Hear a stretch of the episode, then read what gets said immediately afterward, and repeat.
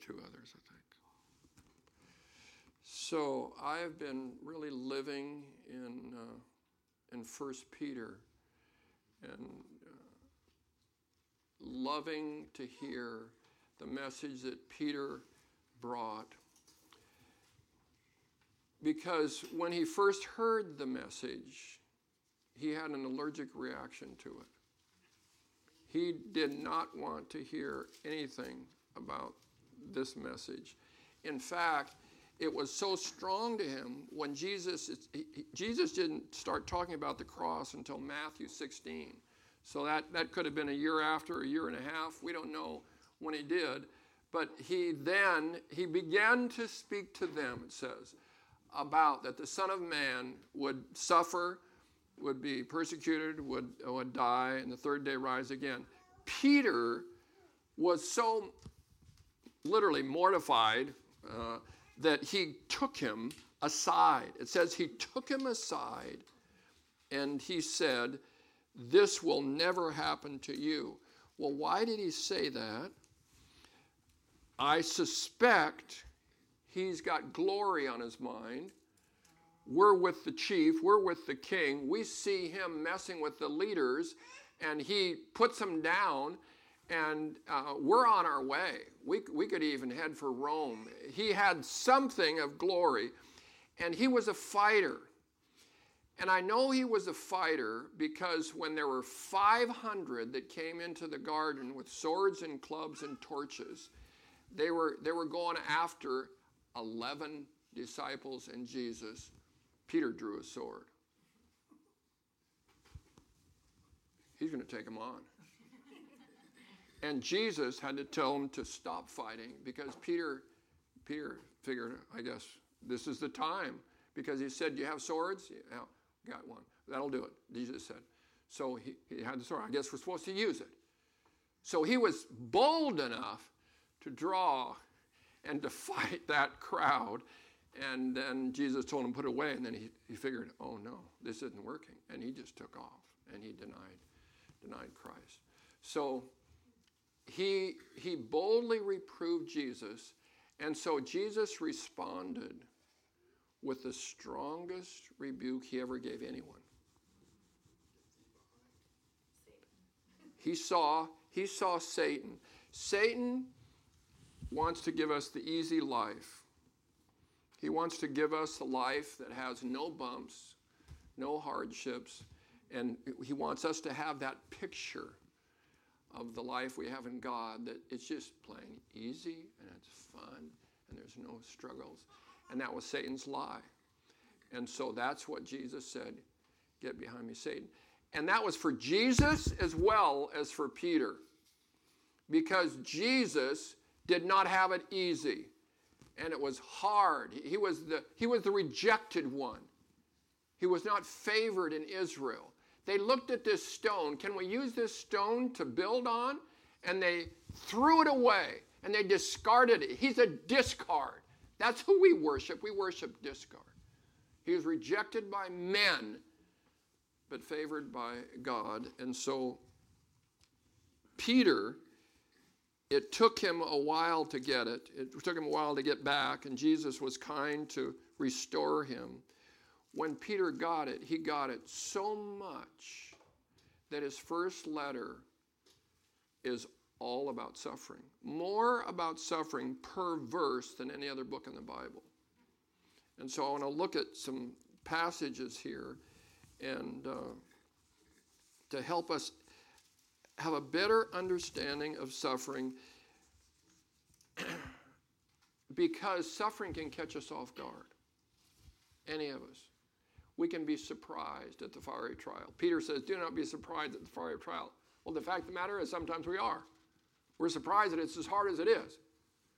And I was surprised because I grew up in a family where it just went so well. My dad was a successful, wonderful pastor, and I have five sisters, and frankly, I thought we were better than other families because we had it together, and I, I felt that way that we had it good, and we had good parents, and it was fun and easy in grade school and high school and and college and then I went to seminary, two years at Dallas Seminary, and uh, then I traveled for a year and, and uh, studied in Israel and taught in Africa. And man, then I got to Luther Seminary and bang.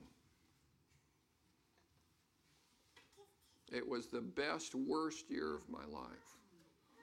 Where I encountered what we're not encountering now at a personal level, where I would sit down with guys that I wanted to reach. I'm a senior now, and uh, they're talking about gross things, and it was so hard on me that it um, it just shattered my confidence, and I got so depressed that I was afraid to answer the phone, and I didn't want to. Uh,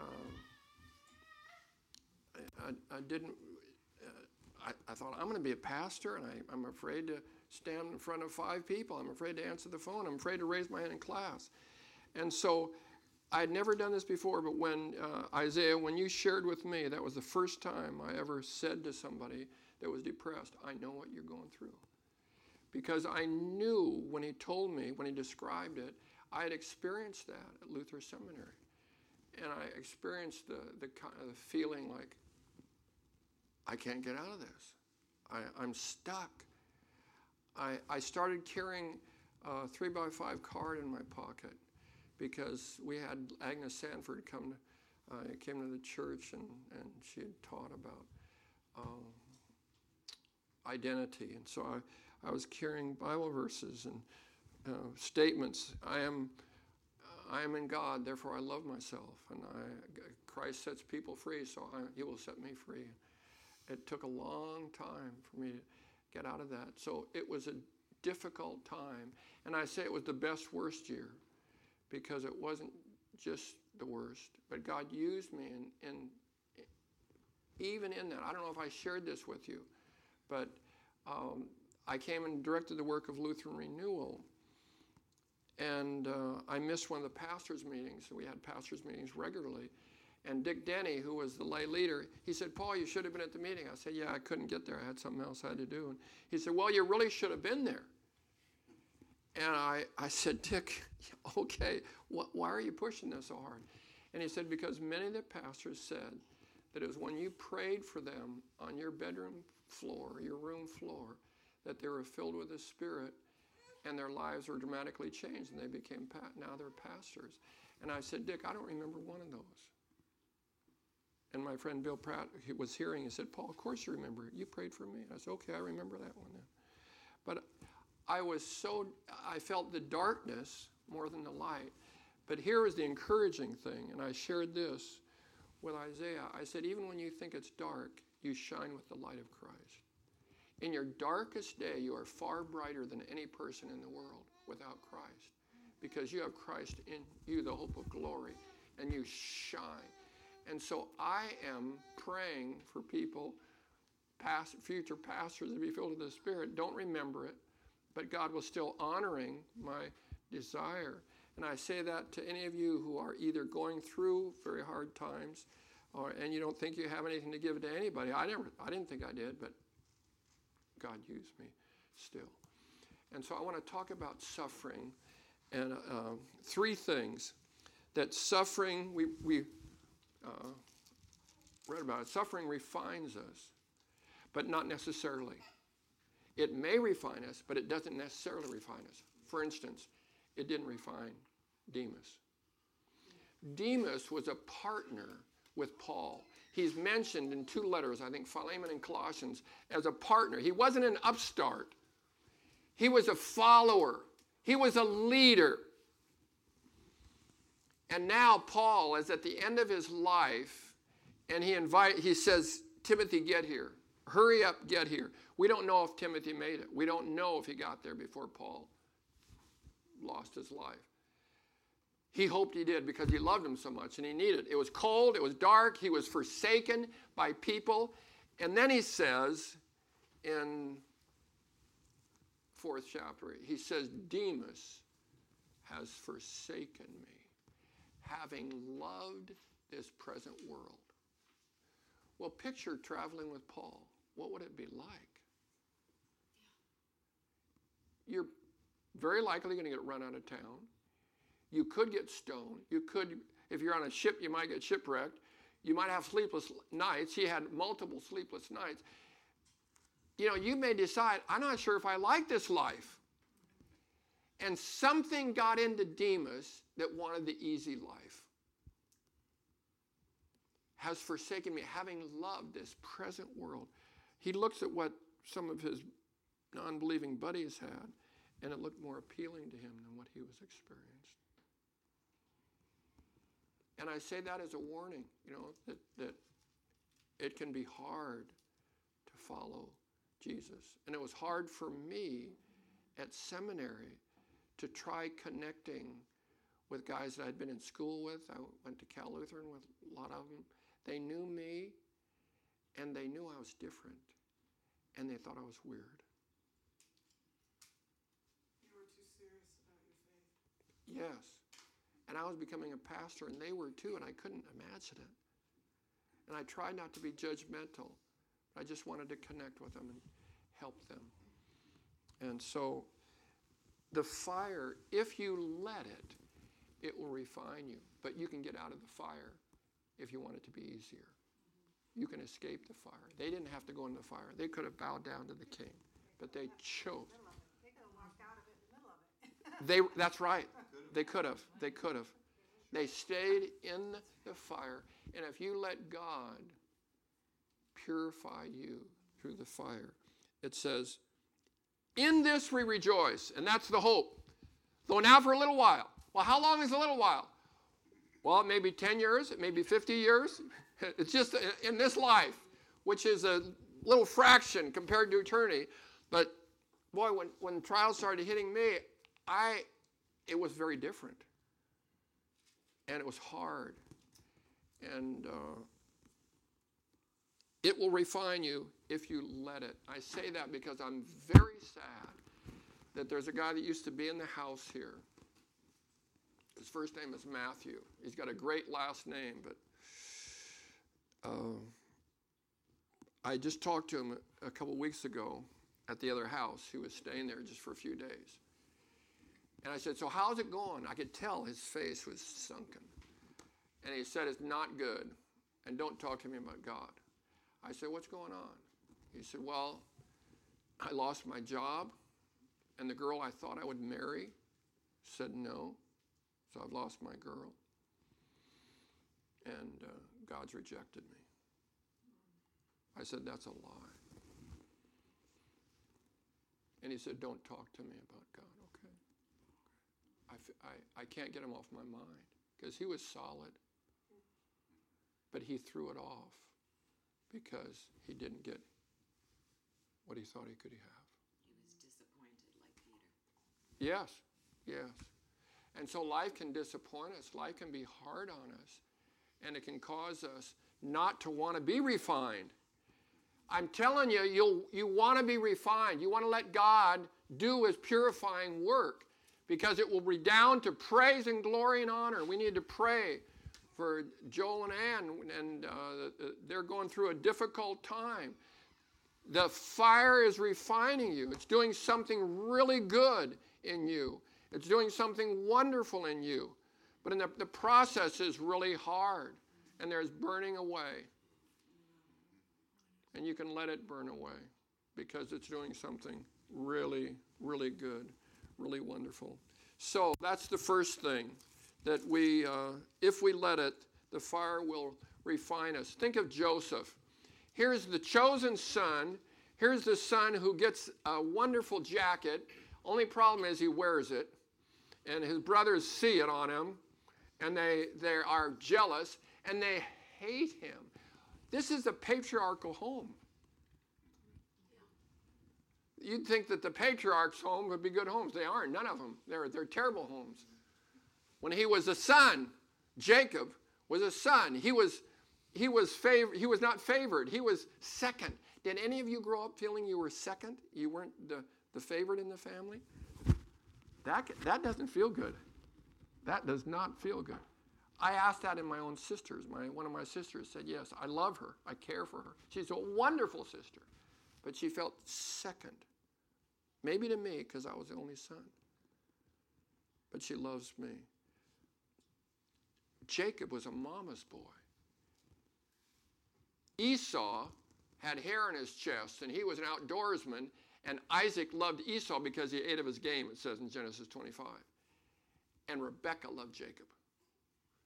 And so he connived his way into the blessing, but he almost killed himself in the process.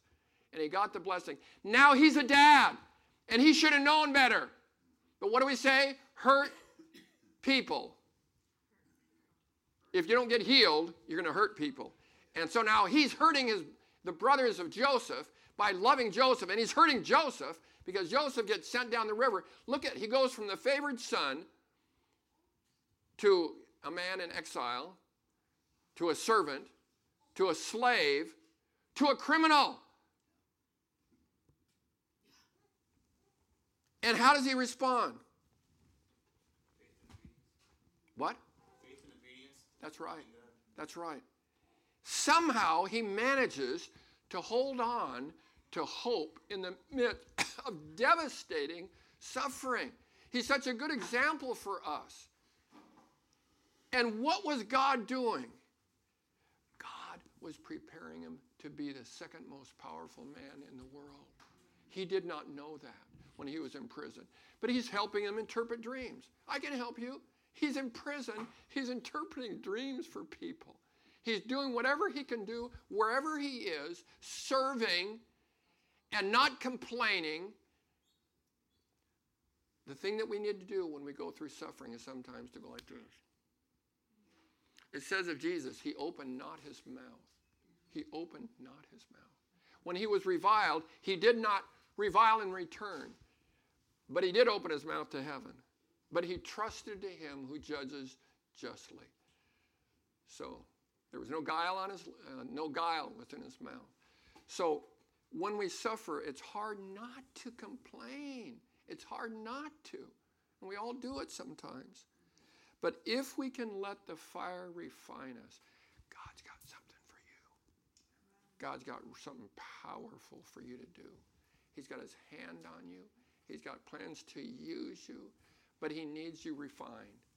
Can you say amen to that? I mean, can you can you agree that you'll let the fire refine you so that you can be what God wants you to be because he wants to use you. So that's the first thing that, that suffering refines us. Second thing, suffering teaches us to die. And he gives us two examples in Peter of where we can die. We can die at the workplace. Sometimes we work for overbearing bosses. Any of you have bosses that are just really hard to work for? You know, it, it, can happen. You can, you can work for people who just make it hard for you, and you wonder, wait a minute, I'm working for you. Why are you making it hard for me? If, if, you, would do better, better if you, you made it easy on me. Be easier for me to have a good attitude. And so he says, Servants, be submissive to your masters with all respect, not only to the kind and gentle, but also to the overbearing. For one is approved, if mindful of God, he endures pain when suffering unjustly. We can say, but this is unjust. Right, here it is, when suffering unjustly.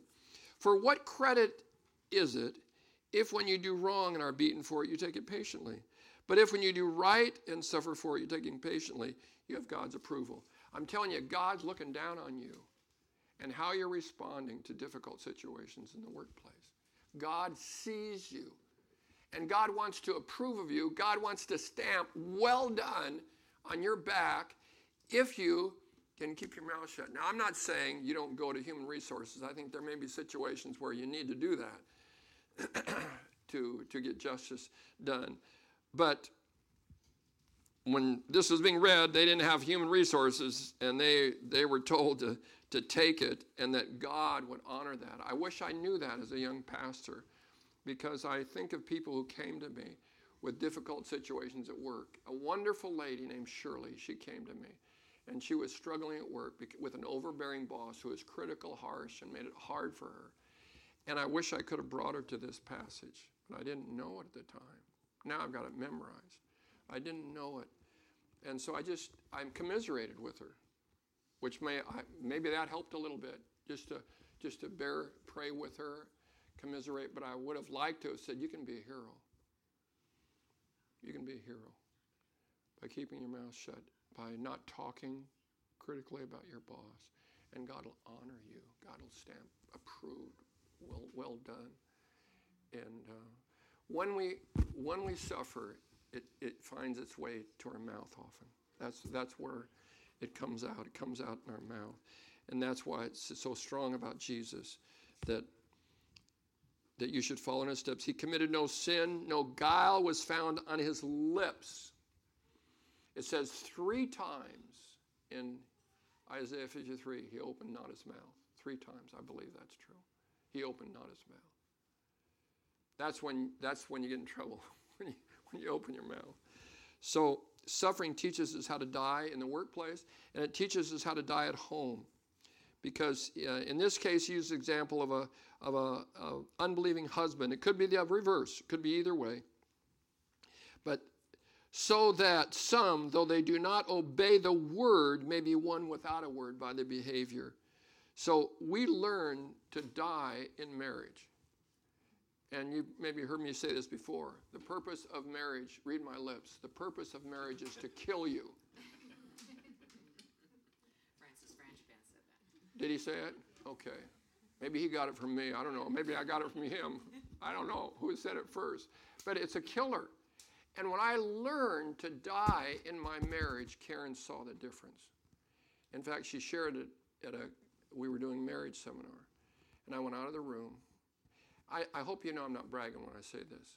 I'm, I'm, because I'm not, I'm, I'm sad that it took me so long to learn it. But as I was coming back in the room, I heard her say to them, Paul dies to himself. And I know I do that now, but I didn't do it for a long time and I'm not proud of that. I learned how to die. Instead of using my mouth to correct something in her. And uh, that's how we're to be in marriage, that we died to two people who died to ourselves. We heard Francis, Francis Payne, and we were sitting in the front row together. I was leading the meeting, and uh, he was start, talked about living above a fence. And we poked each other and we said, let's give it a try. That's hard. That's really hard. We found out how hard it was when we set our heart to it. Because she would do things I didn't like. And I, I was supposed to live above a fence. Well, I got to tell her about this one. And to live above a fence. And now I've said to her, years later, I said, just so you know, it's going to be hard for you to offend me. because I'm dying to myself. She'll, she'll still find me once in a while, but, but not as often as I used to get offended. So it's dying, right? That, that he died for us so that we could live? Yes. But he also died for us so we could die. That you could die leaving you an example that you should follow in his steps. Peter didn't like that idea. Then Jesus said, he came around back to the disciples after he pulled him away. He said, If any man would come after me, here's what you get. Jesus wasn't about giving perks to people. When I started this school, the Harvest Project, I started giving perks. I, was thinking, what, what, can we promise them? What, what can we, we want to bring them in with some promises. And a lady said to me, she was a principal at the school, or was it, uh, in San Pedro, where I was a pastor, she said, Here's my counsel to you, because I talked to her about the school. She said, Under promise, over perform. Best, one of the best pieces of advice I ever heard. Under promise. Did Jesus promise you some things and didn't deliver on? He promised you a hard life. He promised you, you, you deny yourself and take up your cross, follow him. That's what he promises us. He says, In the world you'll have tribulation. He says, I'll be with you the whole way. But be of good cheer, I've overcome the world. He doesn't throw out empty promises. I was doing it, boy, I, I needed that advice. I was so glad for it. So, suffering, it refines us, it teaches us how to die. And third, God's power is shown through good suffering. When we suffer well, you watch because you're going to see the evidence of God's power shown. So Paul comes into Philippi. And uh, they don't like what he's saying, what he's doing, and they beat him up with rods. How would that feel to be banged multiple times with rods? And then they throw him in, they lock his feet in stocks, and he's at the back end of the dungeon, and it's midnight. You probably can't sleep if you've been beat up that bad. And you're wondering, why did I come to Philippi for this? And so, what does he do? Pardon? Praises the Lord. That's what he does. He and Silas decide, let's let's sing a little bit. So they sing, and the other people in prison, and there were others, they hear them singing. They probably didn't know the songs, but they heard the music and probably wondered, what is this crazy person doing? They've gone nuts. And and God is so happy that his son, in the midst of pain, is singing, and he decides to join the group. So he shakes the place. He shakes it enough so that these, I would assume, chained gates break open, so they're all open. So if that happened to you and you were one of the prisoners, wouldn't you leave?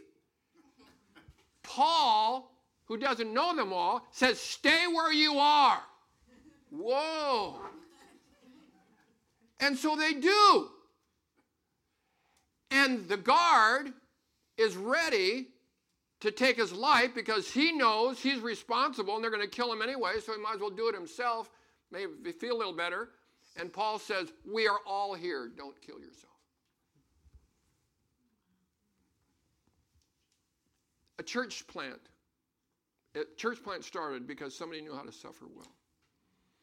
I want to know how to suffer well. I want to know how to suffer that way without opening my mouth, except to sing praises in the midst of my sadness. How about you? I want to learn that. I don't want to be a wimp. I don't want to whine about my situation.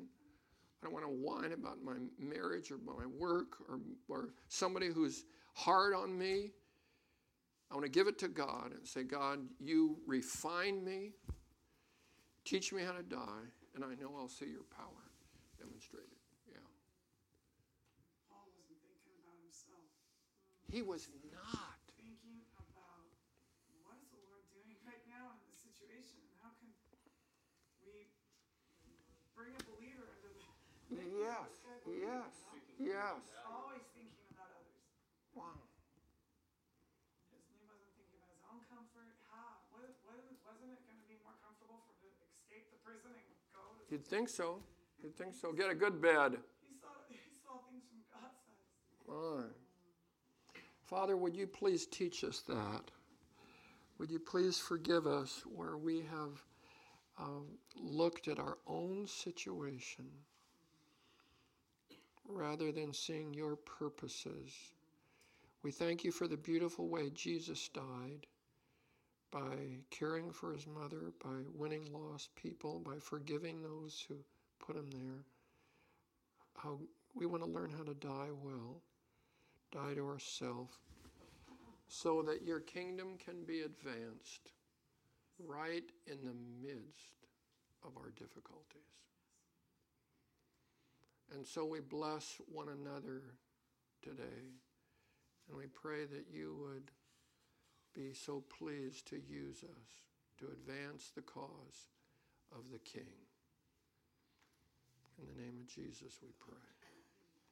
The Lord bless you and keep you. The Lord make his face to shine upon you and be gracious to you.